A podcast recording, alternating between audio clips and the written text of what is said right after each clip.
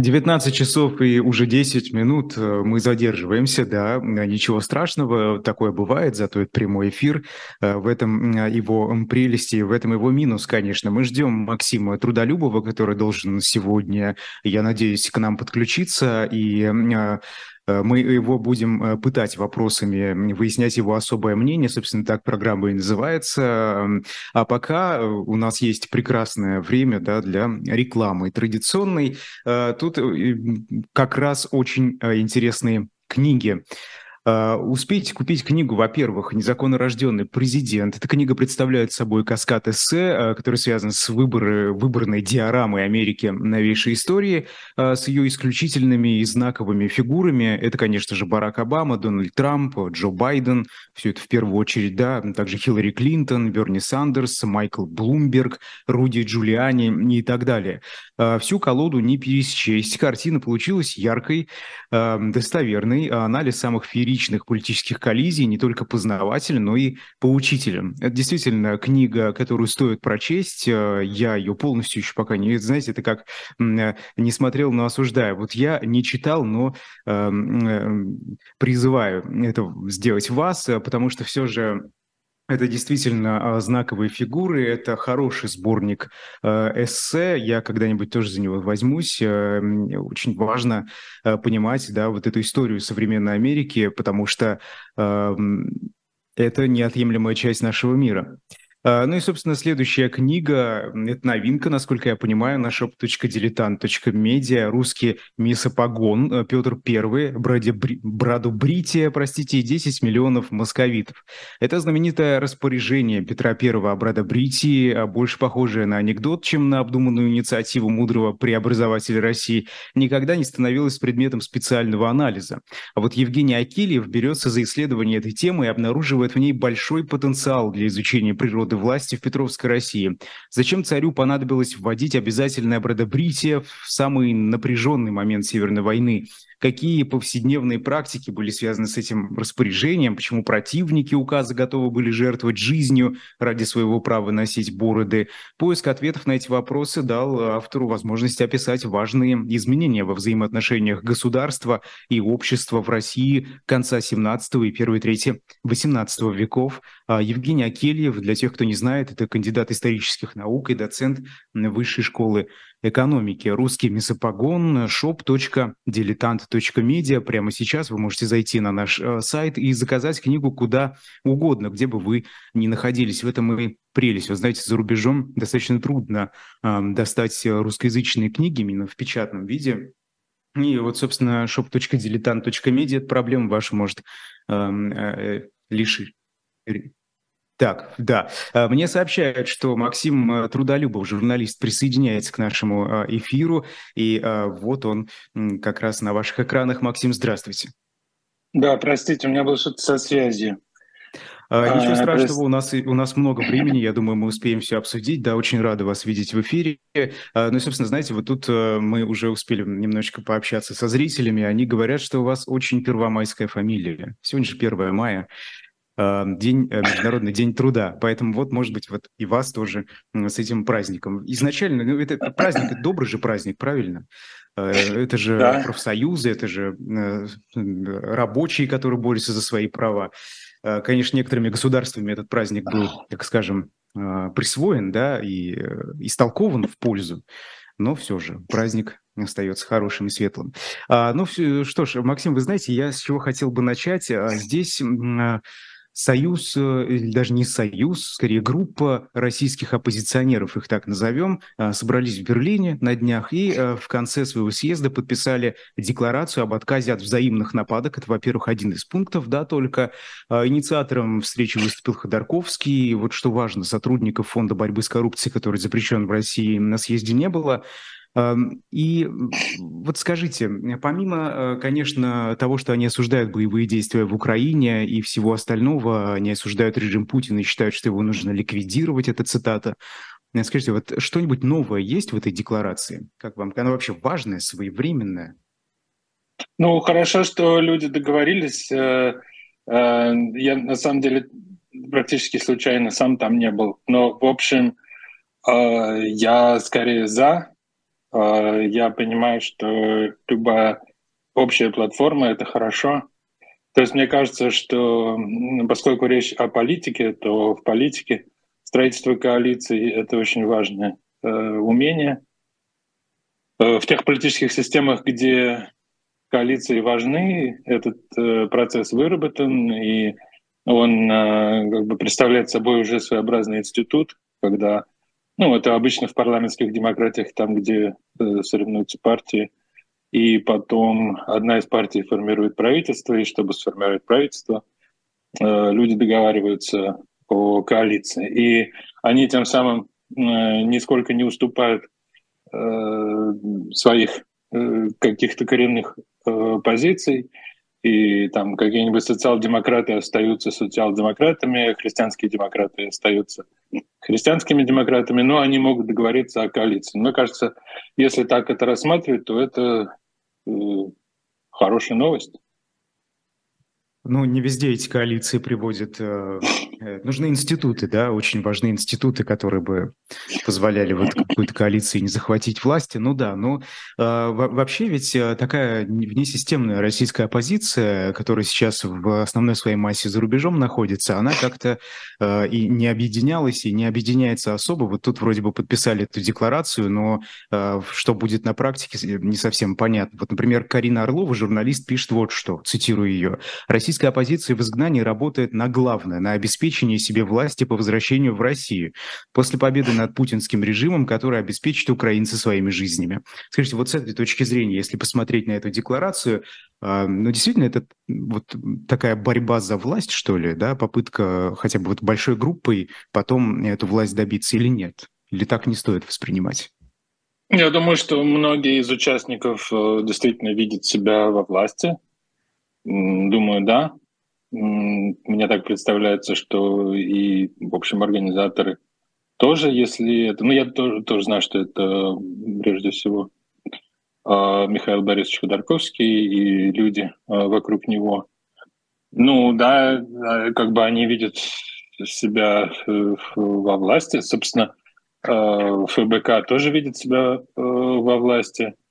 И кто-то из собравшихся видит себя скорее в роли, допустим, какой-то аналитической или в роли Э, участников э, проектов гражданского общества, допустим. Я думаю, что у, у людей разные э, настроения. Э, вот. Ну, то есть мне кажется, в любом случае позитивно то, что есть общая платформа, это хорошо. Это очень трудно достигается, особенно в политике в изгнании. Политика в изгнании очень редко хорошо работает и приводит к каким-либо результатам. То есть Э, на мой взгляд, это, как правило, исключение. Э, там, например, можно вспомнить правительств, ну или как бы людей, там отдельных э, деятелей, допустим, обществ стран Балтии, Польши, которые ну, в годы холодной войны существовали как бы Э, за пределами страны, были там где-то были правительства в изгнании, где-то существовали посольства, например, те еще довоенные, тех довоенных республик э, Балтии. Ну и как бы им как бы в каком-то смысле было, возможно, немного легче интегрироваться этим людям, когда они вернулись в страны. Но в принципе, как я понимаю, это не так часто получается, и транзит э, после диктатуры очень часто ну, как бы в основе этого транзита оказываются те люди, которые, э, собственно, оставались в стране. Вот скажите, вот это очень важно, потому что люди задаются вопросом, все же действительно это вроде бы влиятельные политики, которые на этот съезд приехали, и которые сегодня остаются э, публичными, так скажем, людьми, высказываются очень активно, но э, вот каков их вообще шанс э, при общественно-политических изменениях прийти э, ко власти внутри России? Вот, э, вы говорите, что он очень низок, да? Вообще вам представляется, что эти люди когда-то будут э, условно сидеть в Кремле или в Госдуме? Среди них, например, есть, кстати, уже избранные несколько лет назад депутаты Гудков, э, Пономарев, которые подписали эту декларацию. Во-первых, это совершенно неизвестно. Во-вторых, э, я могу быть неправ. Но как я это вижу, российское общество стремительно отделяется от, ну, как бы происходит, по-моему, поляризация внутри российского общества, и она проходит э, не столько между теми, кто уехал и остался, хотя, наверное, здесь тоже есть разделение, но э, между теми, кто принимает режим и войну, а режим и война практически синонимы, и теми, кто не принимает. А определить эти группы точно не представляется возможным, э, поскольку ответы на вопросы опросных служб дают довольно мало э, представления о том, как действительно выглядит мнение. То есть люди в общем и целом стараются уходить от вопросов, либо они вообще не участвуют в вопросах, и мы просто не знаем. Ну, как бы мы не получаем этих людей, их голоса не слышны. И, в общем, более или менее понятно, что те, кто отказывается отвечать, среди тех, кто отказывается отвечать, больше противников войны, чем среди тех, кто а, отвечает э, на вопросы а, социологов. Таким образом, мы получаем довольно искаженную картину. Тем не менее, жизнь э, в России сейчас а, все больше встраивается в парадигму войны. Э, Кремлю и правительству выгодно делать так, чтобы люди все больше зависели от Э, внутренней экономики, э, а экономика все больше зависит от бюджета и государственных инвестиций, и тем самым люди оказываются, даже если они не имеют прямого отношения к войне, то они со временем начинают иметь косвенное к ней отношение. И это, конечно, не помогает формированию независимой позиции. То есть человек может даже и не быть сторонником войны, но вполне понимая, что он зависит от этой ситуации, э, он, она не будет высказываться или будет высказываться уклончиво. То есть эм, мне кажется, что формируется целый слой людей, размеры которого мы не можем определить, э, целый слой людей, которые э, получают выгоду так или иначе от нынешней ситуации. Вот. И поэтому происходит разлом. Когда эта война закончится, то неизбежны столкновения, споры, я думаю, довольно болезненные между теми, кто оказался, ну, допустим, почти что невольно а, косвенным участником войны или военной экономики. Э, ну и теми, кто войну там жестко не поддержал, совсем уехал не уехал и так далее. То есть тут могут быть градации, но мы получим я боюсь, мы получим расколотое общество. Мне трудно сейчас представить, как эм, примет российское общество, оно будет в очень болезненном, травмированном э, состоянии после войны, как оно примет тех, кто уехал. Я не знаю, будут ли они, допустим, представим себе идеальную ситуацию, что настоящие выборы проходят. Э, будут ли люди голосовать за них? Ну, я не знаю. То есть э, у меня большие сомнения, если честно. А, хорошо, Максим, пожалуйста, переверните камеру, пока а, я задаю вопрос, если можно, а, чтобы было удобнее, да. Скажите, а вот э, мы сегодня в программе «Атака с флангов» с Максимом Шевченко разбирали этот вопрос, эту декларацию, и он говорит, но это же люди, которые поддерживаются Западом, эти самые политики, они туда уехали, они получают там кто-то финансирование, кто-то какую-то другую помощь. Вот это не будет власть, так скажем, победивших в, определенных, в определенной ситуации, если так сложится, со всеми вытекающими, вот, в том числе зависимостью России от Запада и так далее, потери этого особого пути, о котором многие политики, даже оппозиционные, сегодня говорят. Власть победивших в каком смысле? Что это будут условно ставленники Запада? Можно ли их так воспринимать вот в сложившихся обстоятельствах? Или все же они автономны? Но этот, этот язык будет звучать, безусловно. То есть э, большинство людей, которые свободно собираются на эти форумы, и э, они действуют от себя. То есть, э, понимаете, если взять точку зрения Кремля, то Э, вообще все, кто находится за пределами России, и даже, возможно, многие из тех, кто и в России, они иностранные агенты, потому что они несколько раз поговорили с кем-нибудь на иностранном языке или э, прочитали какие-то новости или посмотрели фильмы. Э, если такую точку зрения брать, то, конечно, мы получим очень много э, иностранных агентов, но э, Совершенно нет. Большинство людей, ну я знаю больше журналистский э, корпус, э, вот, журналистскую среду. В том смысле я знаю, в том смысле, что я могу отвечать, э, что здесь люди, ну вот наши коллеги, да, они в огромном большинстве э, работают в э, частных э, инициативах, э, которые следуют Э, довольно жестким э, журналистским стандартам, совершенно не занимаются пропагандой, а честно, в меру сил э, и умения занимаются своей прямой профессиональной деятельностью, и их считать сторонниками Запада или кого-то совершенно невозможно. Кроме того, ведь существует еще немало людей, которые связаны не со странами Запада, а с другими странами. Э, в России работает довольно большое количество организаций и компаний, связанных с Китаем. И мы никогда не слышим, э, что эти люди иностранные агенты.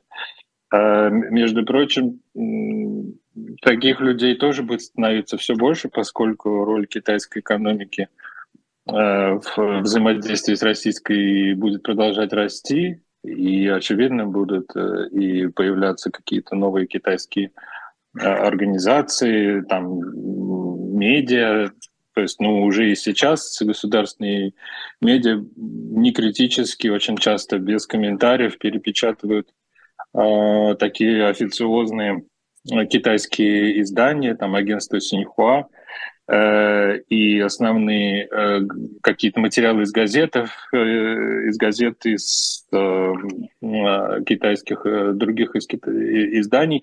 И это вообще никак не обсуждается с точки зрения иноагентства. А между тем, Китай — это другая страна вообще-то.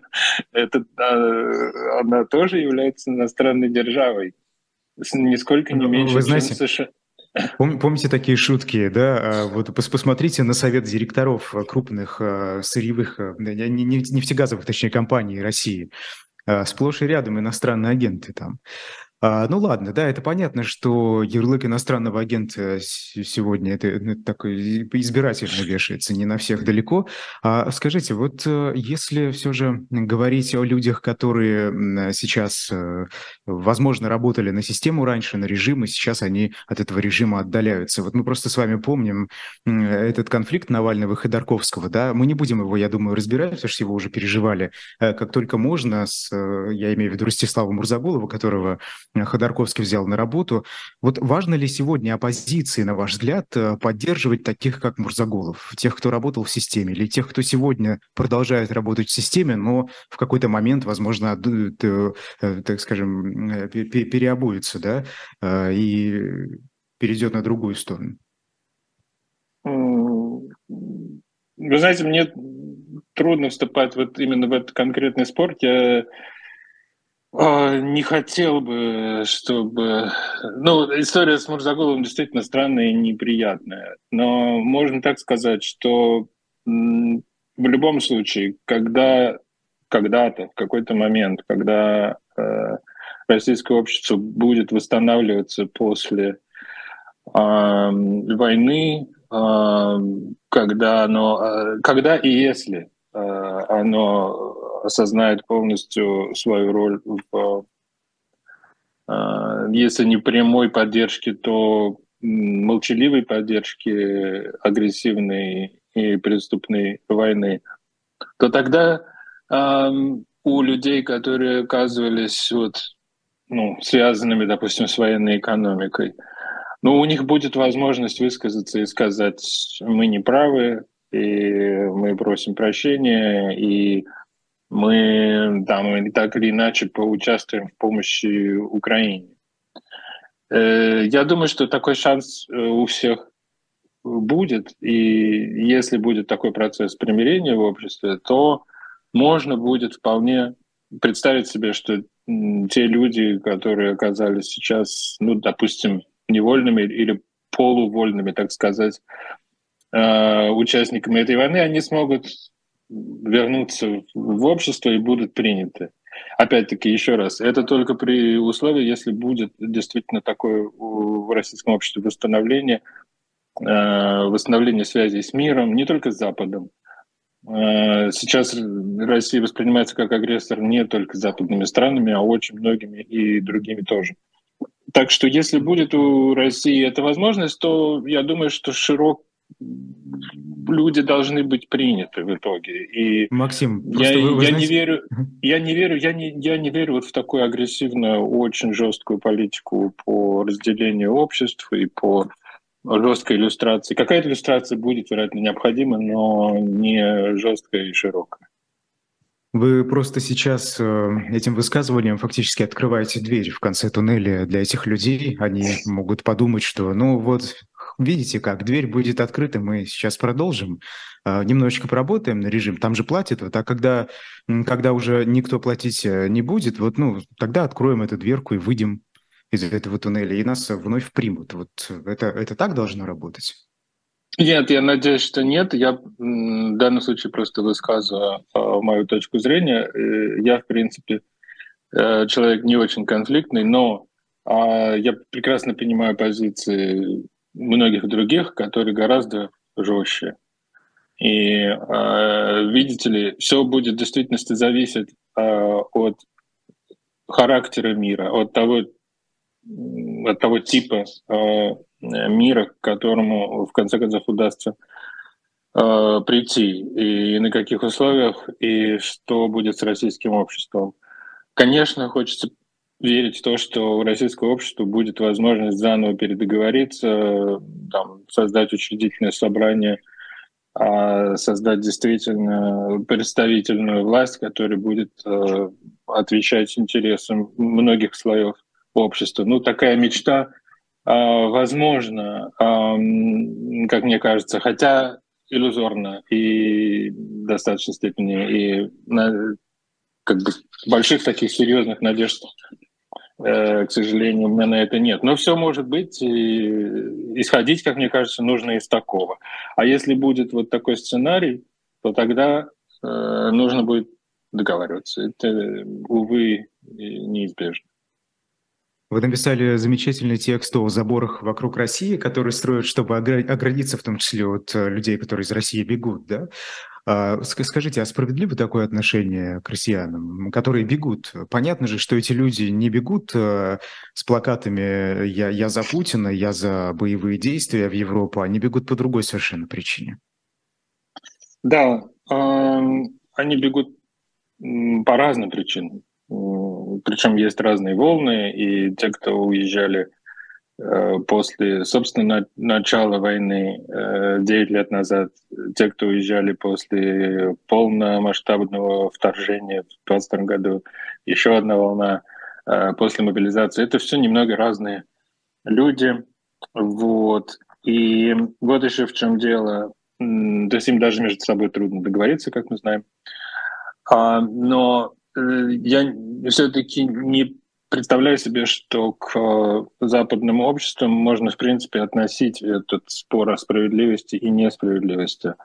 Люди делают так, как они делают. Эм, мы всегда можем объяснить им, почему люди бегут. Я сам э, один из тех, кто там хорошо может это объяснить, потому что я занимался этой темой еще до э, нынешних событий, даже ну вот, например, мы выпускали в а, журнале In Liberty большой материал о бегстве от государства.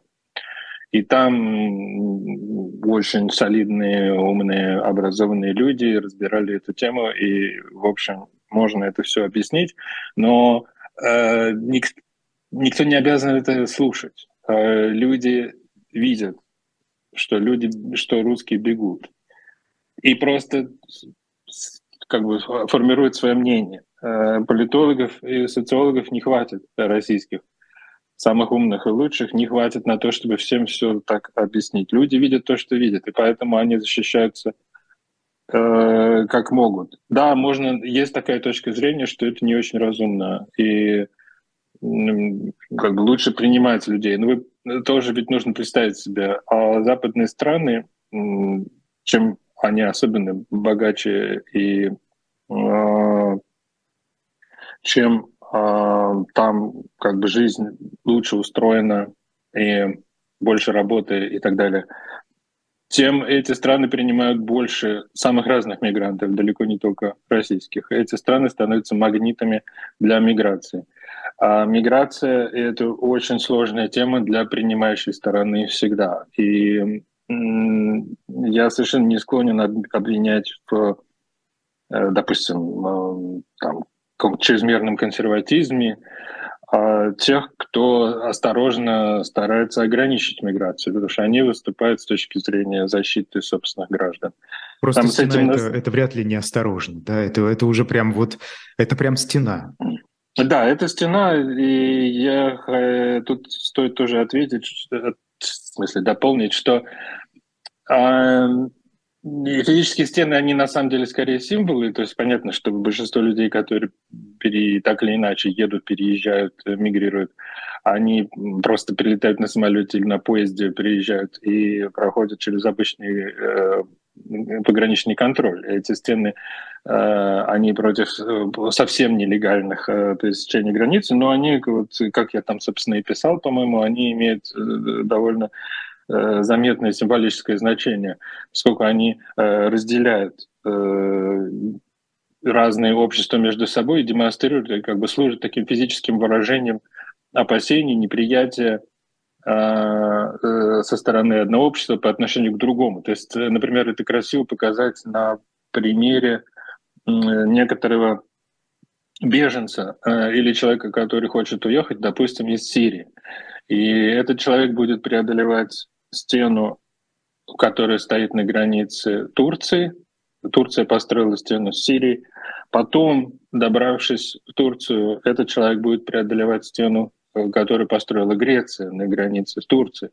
Потом, перебравшись через эту стену, он доберется до той стены, которую построила Венгрия э, на границе с Хорватией и Сербией. Э, и дальше, возможно, ну и с большой вероятностью этот человек, например, хотел бы попасть в Германию, да, и дальше ему будет, он будет преодолевать очень большие сложности, связанные с э, германскими миграционными властями. То есть э, как мы, мы видим такую целую цепочку э, обществ, которые стремятся показать, что они отличаются сильно от тех, которые находятся, ну, в данном случае, к югу, к юго-востоку от них. Э, и это само по себе, это, это трагическая ситуация. Большинство этих стен построено после холодной войны, после окончания холодной войны и по некоторым подсчетам уже сейчас стен в мире, в частности в Европе, больше, чем было при холодной войне. То есть вот символом окончания холодной войны стало разрушение Берлинской стены, но сейчас мы вернулись в ситуацию разделенного мира, и разделенный он уже не а, по идеологическим а, таким вот границам, а по человеческим, по границам между обществами, которые а, невольно оказываются магнитами в силу своего успеха. То есть эти общества преуспели, они сумели построить жизнь для своих граждан, которые учитывают их интересы и которые позволяют им зарабатывать, реализовывать себя получать хорошее образование, иметь хорошее здравоохранение. И эти страны отделены э, от тех стран, где этих возможностей меньше. И причем тут есть много градаций. Да? Есть страны полностью, э, с полностью разрушенными институтами, разрушенным обществом, э, как та же Сирия, в чем, кстати, Россия поучаствовала. Есть страны, где все лучше, значительно, как Турция. Но вот тут и, и, и дальше, и дальше. Да? То есть мир разделен сейчас по Э, вот этим линиям. И так получается невольно, ну невольно, как же, вольно, то есть по, в том числе по в силу решений, принятых российскими властями, что Россия теперь оказывается в числе стран, которых опасаются, э, в которых э, обстановка становится менее благополучной, где с образованием, здравоохранением все не так хорошо, как у соседей. Максим. Откуда люди... Да, и так далее. То есть мы оказались, Россия оказалась э, в ситуации неблагополучной страны которые опасаются а скажите, вот, Это же, это, же, это же очень интересно, потому что не только от России закрываются фактически стенами, но ведь и Россия тоже эту самую стену строит. Вот вы как раз, кажется, в этом тоже тексте сравнили электронные повестки, которые сейчас э, вводят в России, да, с Берлинской стеной, которую в ГДР э, с помощью Советского Союза построили, чтобы оттуда из ГДР не бежали в Западный Берлин э, и в Западную Германию люди, и чтобы, собственно, экономика в Э, ГДР устояла. Вот э, действительно это, это вот попытка, то есть вы видите в электронных повестках сейчас вот эту самую стену или нет? Попытка да, не безусловно. Пустить.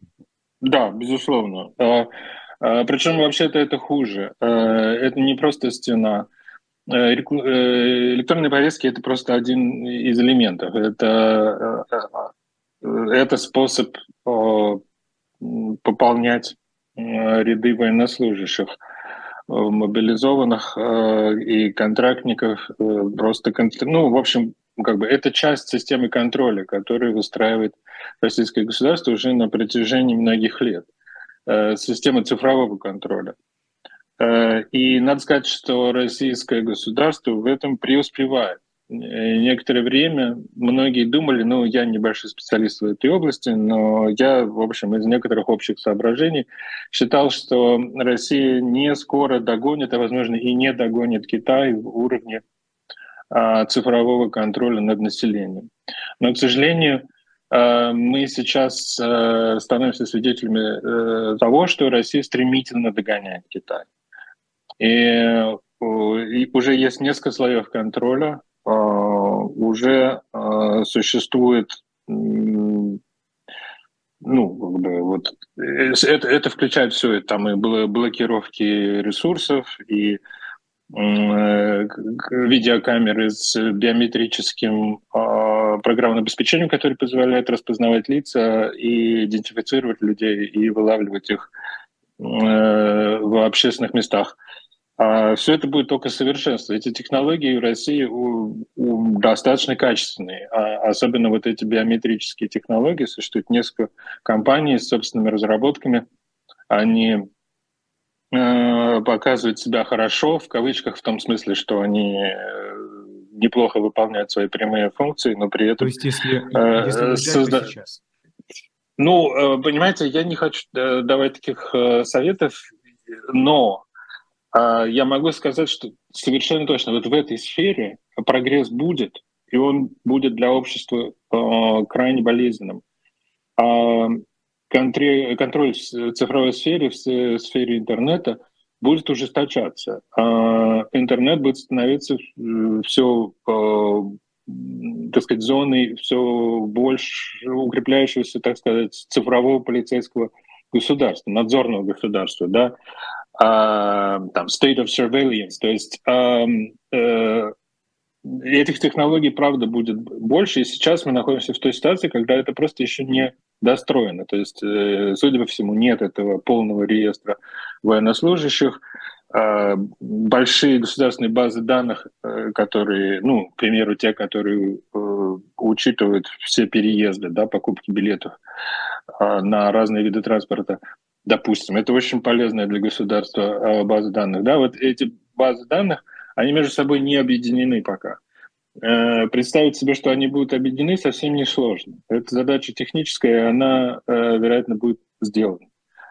Э, совершенно не исключено, что основной платформой интернета внутри России станет, например, ВКонтакте, VK, который, или ВК, я не знаю, как говорить, но, в общем, а они уже сейчас очень сильно развиваются и постепенно превращают себя в основную платформу. А, ну, доп- который когда-то мог быть, допустим, Яндекс, но э, тут важно, что это полностью контролируемая и э, лояльная структура, а, с помощью которой э, можно осуществлять один из видов, там, сразу несколько видов контроля над гражданами. Это все будет развиваться. Не исключено, что вообще потом мы придем к ситуации так называемых белых списков. Это означает, что в стране доступны только те ресурсы, которые разрешены. То есть э, сейчас мы живем в ситуации условного черного списка. Существуют ресурсы, адреса эм, и, допустим, приложения, которые недоступны в России. Ну, их mm. можно, э, это можно преодолевать. Ну, это но... такой известный список, да, сейчас э, актуальный. А вот, Максим, смотрите, здесь... Да, да, а потом мы можем прийти через год, два, может быть, три к ситуации белого списка, когда просто будет список тех, кто разрешен, и другого ничего нет. Это, это, это такая северокорейская модель получается. А, почти северокорейская. То есть э, специалисты в сфере говорят, что полностью северокорейской вряд ли получится построить, потому что это противоречит интересам многих бизнесов, э, в том числе, например, банковских. Но кто знает, в конце концов, э, если российское правительство будет долго идти вот по тому пути, по которому оно идет, то ценность сохранения связи с миром будет у них, э, для них все менее значим. А вот у России с Казахстаном, пишет э, Михалыч, наш э, зритель на Ютубе, никакой стены нет. 7591 километр с Казахстаном, действительно без стены. Вот, пожалуйста, бегите. Е- е- ну, посещайте соседнюю страну. Ну, правильно, очень хорошо. Слава богу, что это остается. Сейчас ведь э, вообще так получилось, что Э, те страны и общества, в котором многие россияне, не будем говорить все, но многие относились несколько свысока, оказались э, основной территорией гостеприимства э, для россиян. И это очень хорошо для них. Слава богу, что они это делают, что они открыты. Я только хочу заметить, что тоже не стоит исходить из того, что всегда это будет так. Эм, это не всегда будет так с большой вероятностью, поскольку это гостеприимство со стороны, допустим, Казахстана, Армении, Кыргызстана, оно Кремль раздражает. И а, так или иначе люди, Грузию тоже не забудем. А, так или иначе, администрация президента по этому поводу хочет что-то сделать. И на примере того, что происходит, например, с визитами наших коллег э, иногда в Грузию, мы видим, как это может работать. Если есть... Вы думаете, если... что здесь рука Кремля есть в данном случае в Грузии, когда, я так понимаю, вы говорите, когда россиян не, не впускают в страну? Конечно. То есть э, совершенно точно. Э, я не знаю, как она работает, эта рука, э, как она как бы так технически работает, но Э, то, что она есть, это совершенно несомненно, и она, видите, она видна не только вот э, это просто видимый такой э, видимое такое выражение этого сотрудничества, а более фундаментально это сотрудничество или, скажем так, влияние Кремля на соседей проявляется в законодательной сфере, там, где Кремль стремится Э, навязать э, соседям некоторую матрицу, э, то есть некоторый набор законов и правил, которые в России уже действуют. Начиная с закона об иноагентах, закона об экстремистской деятельности и похожих документов, которые представляют собой правовую основу, ну, так сказать, в кавычках правовую, а основу в России как раз для контроля над гражданами. Потому что ведь Э, Путин, он так мыслит, что он как бы начинает всегда с законов. Эти законы все бы... Вначале писались законы, потом делались технологии. Это вот так вот было в России. И если вспомнить историю 2014 года в Украине, то мы э, заметим, что когда э, Янукович вот отказался э, вступать в ассоциацию, соглашение по ассоциации с Евросоюзом, он после этого привез из Москвы целый пакет законов, который представлял собой очень похожий набор документов на те, которые в России ну вот сейчас действуют уже все. А тот украинский набор был там чуть-чуть с, с какими-то, может быть, изменениями, но это было прям совершенно очевидно, что это все то же самое. Начиная с... Э, тоже это... Э, начиная с иноагента. Не знаю, честно сказать, не, не знаю. Но а, вот по таким деталям я судить не могу, и это, для этого требуется какое-то инсайдерское знание. У меня его нет. Но я, я, я, точно совершенно отвечаю за то, что Кремль делает все возможное, чтобы вот эту матрицу российскую законодательную навязать соседям. И дальше уже соседи действуют. Они кто-то из них сопротивляется лучше, кто-то меньше. Э, в конце концов оказывается, что находятся силы в этих странах, э, которым ну, выгодно просто, потому что, допустим, на э, технологиях цифрового контроля над населением можно зарабатывать. Всегда на этом кто-то зарабатывает. Кто-то строит. Так же, как и в России сейчас. Э, те, кто эти технологии продает, те, кто их э, значит, делает это оборудование, закупает это, потому что очень много там все равно по-прежнему импортного. Вот, то есть эм, есть интересы, которые это хотят, и в итоге мы получаем такую комбинацию отношений, значит, э, государственной воли, который хочет контроля просто, и тех, кто хочет на этом зарабатывать, и в итоге мы получаем вот эту вот э, цифровую зону или цифровой гулаг. Мне не нравится это выражение, но это для краткости. А, да, э, вот, кстати, что касается России и того, что происходит э, в ее границах э, международно установленных, чуть ли не каждый день что-то взрывается, что-то горит, появляются сообщения о вероятных беспилотниках, то там, то здесь, и даже близко к столице, да, в Подмосковье. Как это влияет, на ваш взгляд, на настроение внутри общества? Вообще, это, это насколько опасные события? Вот мы просто помним, да, что недавно упала бомба случилась эта трагедия в Белгороде, и Минобороны э, сказали, что в Минобороне сказали, что это как бы их вина. И это выглядело как попытка, вот нет-нет-нет, война не здесь, боевые действия, это, это мы сделали, это не кто-то другой. Как будто попытка обезопасить или нет? Вот как э, это отражается, на ваш взгляд? А, трудно ответить. Э, я могу сказать, что несколько дней назад я встречался с э, моим а, приятелем, с одним, у которого родственники живут в Белгороде как раз. И он описывал, он только что с ними говорил, это было как раз после этой падения этой бомбы. И он спрашивал, естественно, волновался о том, что происходит, как это все выглядит. Э, они живут в другом районе, не там, где упала эта штука. Но то, что он услышал, было примерно так. Ну, упало где-то далеко, э, ну, хорошо, что не у нас.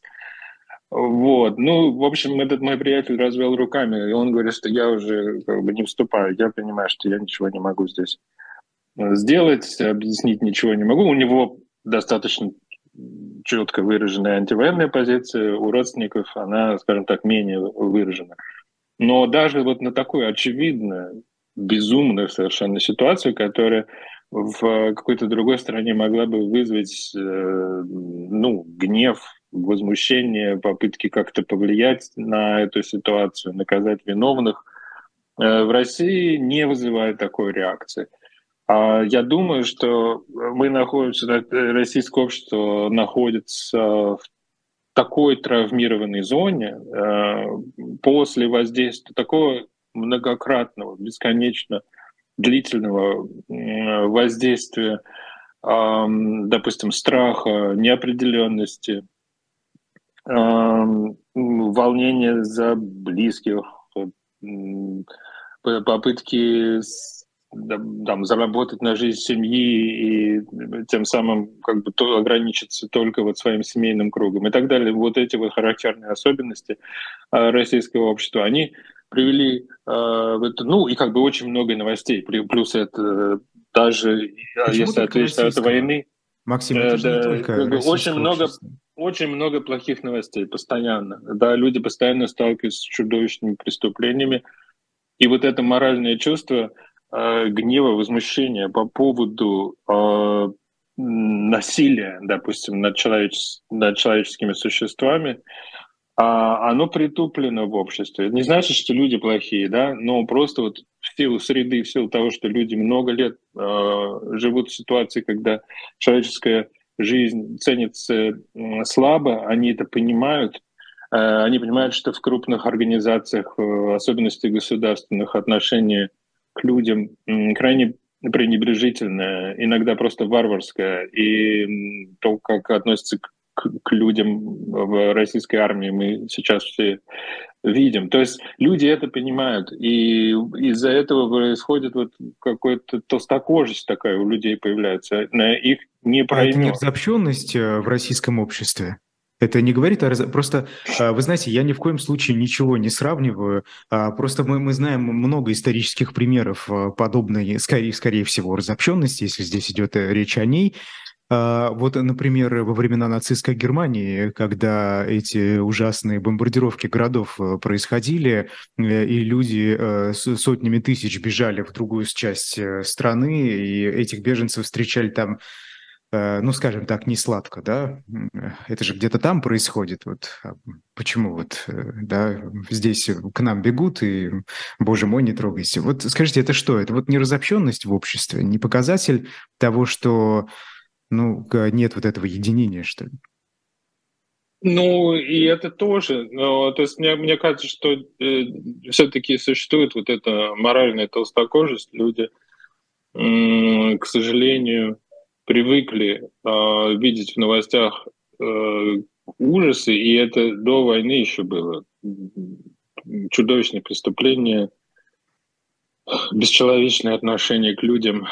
И люди прячут свою человечность куда-то подальше.